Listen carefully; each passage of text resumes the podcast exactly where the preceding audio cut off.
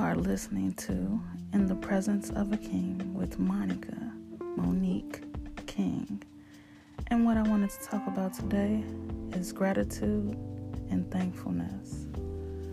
The topic came to mind because I went through a period a couple of months ago where I would just notice myself complaining. And, and I recognized it and I stopped myself. I was like, why am I complaining? I have so much to be thankful for. So I began to search and write out a list of things that I'm grateful for.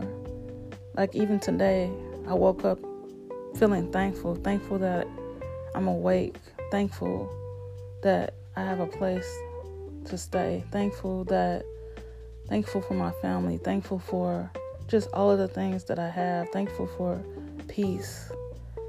And if you're going through a a state where you're complaining, just stop. Even if you didn't wake wake up being grateful or if you didn't wake up being thankful, you can actually stop that in the middle of the day. You can stop that in the evening. It doesn't matter the time of day. You can begin to be thankful. The Bible says in Psalms 104 enter into his gates with thanksgiving and into his courts with praise. Be thankful unto him and bless his name.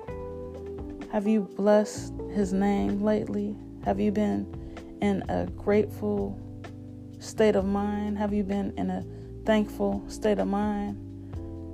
When you're feeling down, just be thankful. When you need a healing, be thankful. Studies have shown that just being grateful and thankful can help with any sort of healing properties within a body.